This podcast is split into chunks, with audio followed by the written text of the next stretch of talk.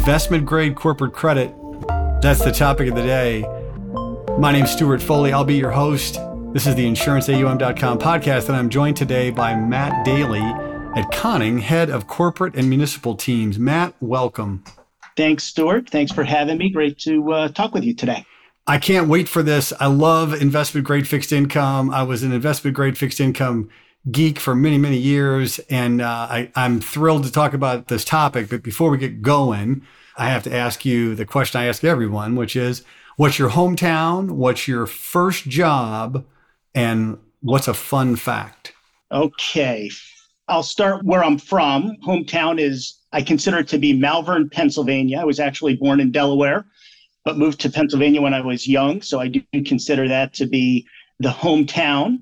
And then uh, first job, I would say uh, I'd mention uh, two of them. The first job uh, was painting high school college, which taught me a lot about you know how hot a job can be when you're up on a roof in the uh, Pennsylvania summers. Absolutely. And then, um, and then post college, it was at a bank that no longer exists in New England in the asset based lending group, going out and kicking the tires of uh, small middle market borrowers throughout uh, New England and, and checking on their uh, collateral for the bank. So that was uh, provided a real in-depth perspective as to how companies operated.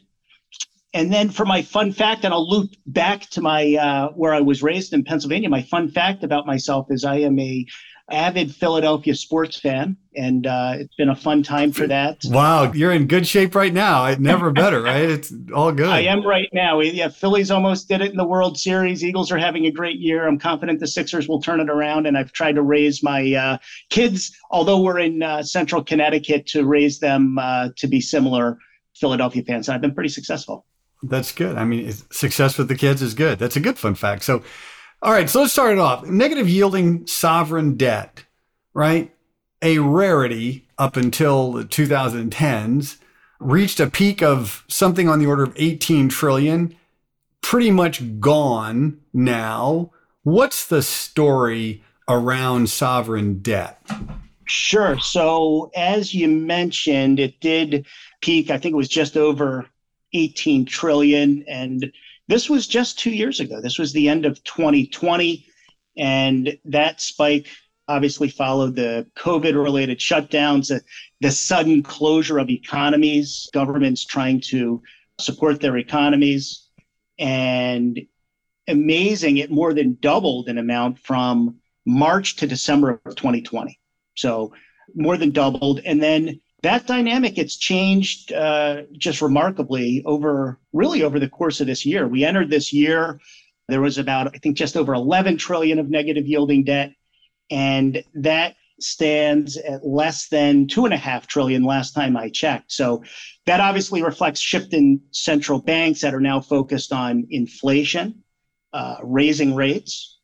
So monetary policy has gone from ultra accommodative to now much more balanced and this has had major implications for the investment grade corporate bond market. When rates were super low, investors were encouraged to reach for yield to push out the risk spectrum. And that benefited all risk assets. That includes corporate bonds. So that suppressed rate environment equated to a reach for yield. And that's, as I mentioned, that's dramatically uh, shifted. Now, for the insurance industry, the industry's been waiting a long time for yields in this type of zip code. So it's finally providing some yield relief. The corporate index, as an example, it now offers an all in yield as of this morning, just below 6%. So that's been a, a big shift. And you really need to go back to before the great financial crisis to find yields at these type of levels on a sustained basis. The challenge, though, for the industry is large unrealized loss positions in investment portfolios due to those backup in rates. Sure. And then there's also concerns about the vibrancy and resiliency of the economy, as, as well as the, the possibility, and we, we've done a lot of analysis and discussion inside of Conning as to whether we're at an inflection point in terms of credit conditions. Yeah, And I mean, I talk to a lot of CIOs and I hear people talking about a much improved relative value position in public securities versus privates. And as you mentioned just a year ago, you know, I moderated a panel for CFA New York, and it was all about, you know, where am I going to find yield? Where am I going to find yield? And that's certainly that conversation has changed. And so the universe of low yielding debt made positive yielding corporate bonds attractive for global investors. That seems to have changed.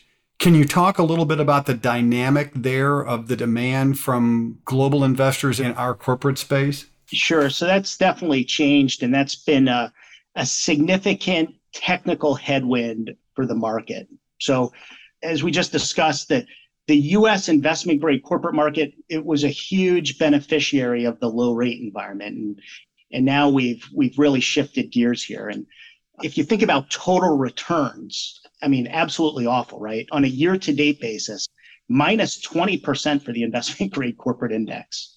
And there hasn't been a period in the modern day, at least that I'm aware of, from a total return vantage point that's been so horrific. And some of that's due to corporate spread widening, and we have negative excess returns, but we've we've had certainly worse periods than this, but largely reflective of those back up in treasury yields. So investor flows often follow returns, and fund flows have been very negative this year, and that's been a, a pretty consistent theme. We see we saw a, little bit of a blip where that changed in, in kind of late summer, but very negative flows. And the corporate market, it also benefited from inflows from non-US investors over the past number of years. So non-US investors, large participants in the market, represent roughly a quarter or so of, of the market.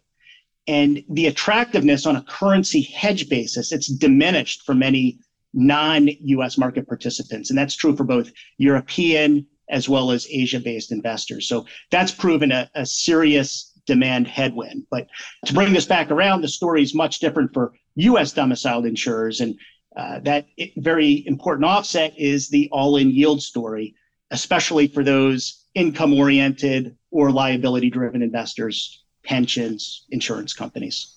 Yeah, and it, it seems like, and you mentioned 6%, that's a number that I hear tossed around by a lot of folks on the buy side. It seems like a magic number to them, right? Like I can get 6% in, you know, in, in IG fixed. And it, it seems like that's certainly been a number I've heard a few different times. So with regard to the economy slowing and, and concerns of recession risk increasing, it's certainly what you hear in the mainstream media. Where do you think we are in the corporate credit cycle right now? Sure. So, as I mentioned, this is something we've we've done a lot of analysis on economy, something we we're talking about quite a bit. I think it helps to go back a few years and just give a broader perspective. Credit conditions they deteriorated quickly as COVID-related shutdowns happened into the spring of 2020, and the cycle moved quickly. We call it the decline phase of the credit cycle and that was just the uncertainty, the steep earnings declines. But just as quick, the, the cycle turned favorable. The new issue market reopened, management teams focused on protecting credit profiles, reliquefying and, and righting their balance sheets. So the velocity of this credit cycle, it's been unusually quick. So our team believes now that we've moved into the latter stages of the cycle. And we we refer to this at Conning as the reach phase of the cycle and every every industry within corporates it has its own nuances and is uniquely positioned in the cycle but if you think about the key external internal determinants of this the first of those would be just overall economic conditions and then the influence that those have on corporate earnings so the data is it's pretty clear that at a minimum we're slowing and you can see that in various economic measurements and in the data gdp sentiment, housing, PMIs. But an important outlier here remains the very strong employment backdrop and the still relatively healthy consumer balance sheets. So that's the first part. And then the second part of that would just be corporate behavior and the allocation of capital. And if you think about investment grade corporate issuers, these tend to be larger companies. Many of them are multinational in scope and they usually generate sufficient free cash flow to influence their credit profiles. So the allocation of that capital and, and understanding what management teams want to do with that is really key. And we've seen some very telling actions lately in support of balance sheets and credit profiles, perhaps that's due, just due to the more uncertain macro backdrop, which doesn't seem to uh, be changing anytime soon. So we're going to be closely monitoring both the overall economy, management team behaviors to try and continue to, to decipher where the market's heading, what areas offer better opportunity, as well as those that are presenting more risk. Because eventually we are going to again start to move into that decline phase of the cycle. So, where does Conning think corporate earnings are in this cycle, given your outlook for a recession scenario? And can you kind of throw profitability in there as well? Sure. So, our base case at Conning is a mild recession, say over the next 12 months or so. So, that would be our base case. So, corporate earnings in that scenario, we, we think they're likely to, to weaken. And in addition to just those recessionary concerns, the aggressive rate increases by the Fed, as well as other global central banks, make that a likely scenario. And the magnitude of weakening, it's uncertain, but it, it does seem reasonable to assume that earnings estimates, they still have some potential downside associated with them. And it could potentially be material as well, because there's a lot of uh, larger risks lurking out there. And if if you just use the S&P 500 as a, a proxy for the corporate market, third quarter earnings they held up perhaps better than what was feared. But uh, there's been a trend of deceleration and margin compression. So that's that's been evident. And also, when you strip away the energy industry, which has which has had really uh, robust results, it's been a strong performer. Certainly doesn't look as good. So we rely heavily on our analysts' fundamental assessments and outlooks for industries under their coverage at Conning. And if you look at most of those fundamental outlooks for industries, most are stable right now. There's been some recent shift to declining, and that's been in areas that I guess I would say they have some unique challenges. Some there's some secular changes underway, or some unique margin pressure that could be think of areas like chemicals retailers technology would all uh, fit that bill that are uh, fundamentally we view as declining right now but all of that said investment grade issuers are approaching this period of uncertainty from a position of strength so credit metrics are back to pre-pandemic levels corporate liquidity is good and we believe that's going to provide reasonable flexibility should we go into that potential downturn so one of the other things to think about is the, the credit cycle, it's likely in its latter stages, but just this heavy amount of uncertainty around the economy, it might argue for more capital prudence and just lessen the desire of management teams to pursue releveraging activities. That makes sense. And I mean, I just, you'd mentioned kind of larger issues, and I kind of want to go there. The road ahead is is certainly more uncertain than normal. And there's a host of, of things out there, right? Global conflicts, central bank, China's zero COVID policy. What do you think of those things are the most likely to significantly impact markets right now?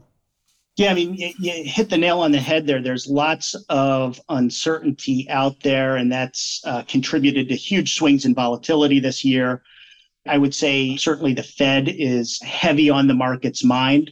That looks set to uh, likely continue for a bit here. But all of these areas of risk that you mentioned, it, it really needs to be reflected in higher risk premiums. And, and we've, we've seen that investment grade corporate spreads, they've widened, I don't know, call it 70% or so since year end. So our base case is, is the volatility, these uncertainties, they're likely to continue for a time. You know, some of these headwinds could be more secular in nature. So, an example, one of the outcomes of the geopolitical unrest and conflicts that, that could result in a trend towards deglobalization. There's certainly been enough written about that and, and discussed about that recently. And, that would be a big shift from the past number of decades. And that could cause companies to, to rethink supply chains, reshoring labor of factories, probably contribute to more insular type of economies. And you think about what the implications of this would be for the market, it could ultimately prove more inflationary on the margin. So you know, th- these headwinds are, are, you know, they're lurking out there. But I, I do want to mention just the, and I alluded to it before, but the, the strength of the consumer and labor markets. That's that is definitely an offset to this and to to some of the uh, concerns about the economy and unemployment is really low. There's a, a huge amount of job openings. The consumer is, you know, call the consumer fully employed. Consumers receiving paychecks. So we're hearing more and more about layoffs, but those have been more focused in the technology space right now, and they haven't been widespread. So we we, we likely need to see more weakness in the labor markets to encourage the Fed to start to take their their foot off the pedal. Just kind of as we wrap here, I mean, Conning is one of the leading managers of assets for insurance companies globally, right? It is your bread and butter business. You work with insurance companies of various kinds, various sizes, various types. When you look at your, take your outlook for the corporate market here and overlay that on an insurance portfolio, how are your strategists advising your clients right now of what they should be doing or how you're positioning them in the corporate credit market?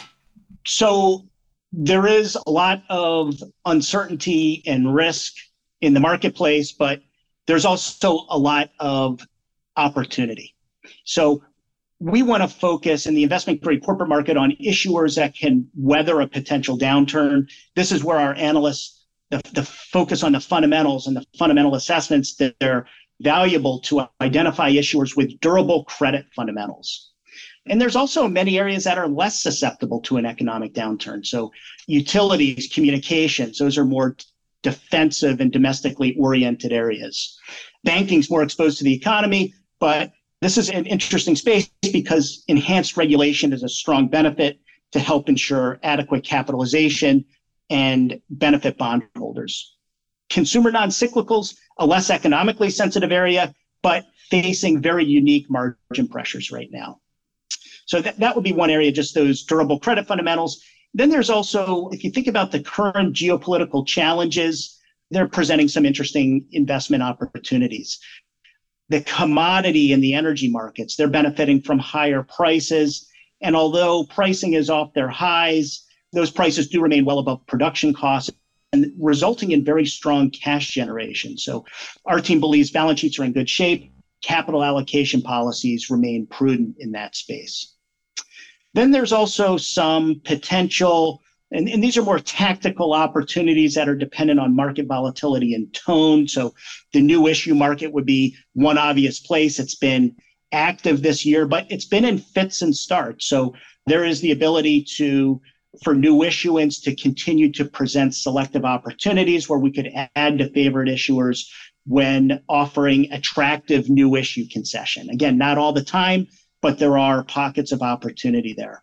And then there's also potential opportunity to be found in the secondary market, and that would include less liquid, off the run names where our team is really comfortable with underlying credit fundamentals. And insurers obviously have the ability to be more buy and hold oriented. So those that can tolerate periods of spread volatility can really benefit in situations like this. And what's really unique about the market right now, there's plenty of shorter duration opportunities that offer compelling yields. And if one is more concerned about some of the macro turbulence, those shorter duration areas should prove a relative safe haven should something really go bump in the night. That's fantastic. I really appreciate that. You know, it sounds like very good advice. And just kind of as we wrap up, I just want to take you back to something you said earlier in the call. So you had mentioned that when you were a painter in Malvern, Pennsylvania, that it was a it was a hot hot job and in the summer in particular, I'm sure it was unbelievable. And and having the benefit of your career today and and how things have worked out for you, as you would have come down off that ladder at the end of a long day, what would you tell your 21 year old Matt Daly? What advice would you give yourself today? Um, well, that's an interesting question. I guess um, what jumps in my mind is keep working hard and show up, work hard, persevere. That would certainly be one thing. And the other thing is just in terms of learning, it's a lifelong process and it's not done. When I was painting, I was going to uh, high school, then into college, but learning doesn't conclude when school's over. Or for me, as an example, you've completed your CFA designation. It's continual, challenge yourself, read different things, talk to people that you don't, you might not necessarily agree with. And that seems like, uh, you know, that might be a pretty good lesson right now for many of us in society, given the uh, the polarization uh, that that we're going through right now as a country. Absolutely. And you know, the nice thing is, Matt, for me, is the person on the on the other end of this podcast, I always learn a tremendous amount from our guests. And so I want to thank you very much for being on today and giving me and our audience an education on investment grade corporate credit. So thank you very much for being on, Matt. It was my pleasure. We've been joined today by Matt Daly, head of corporate and municipal teams at Conning. Thanks for listening. If you have ideas for podcasts, please email me at podcast at insuranceaum.com. My name is Stewart Foley, and this is the insuranceaum.com podcast.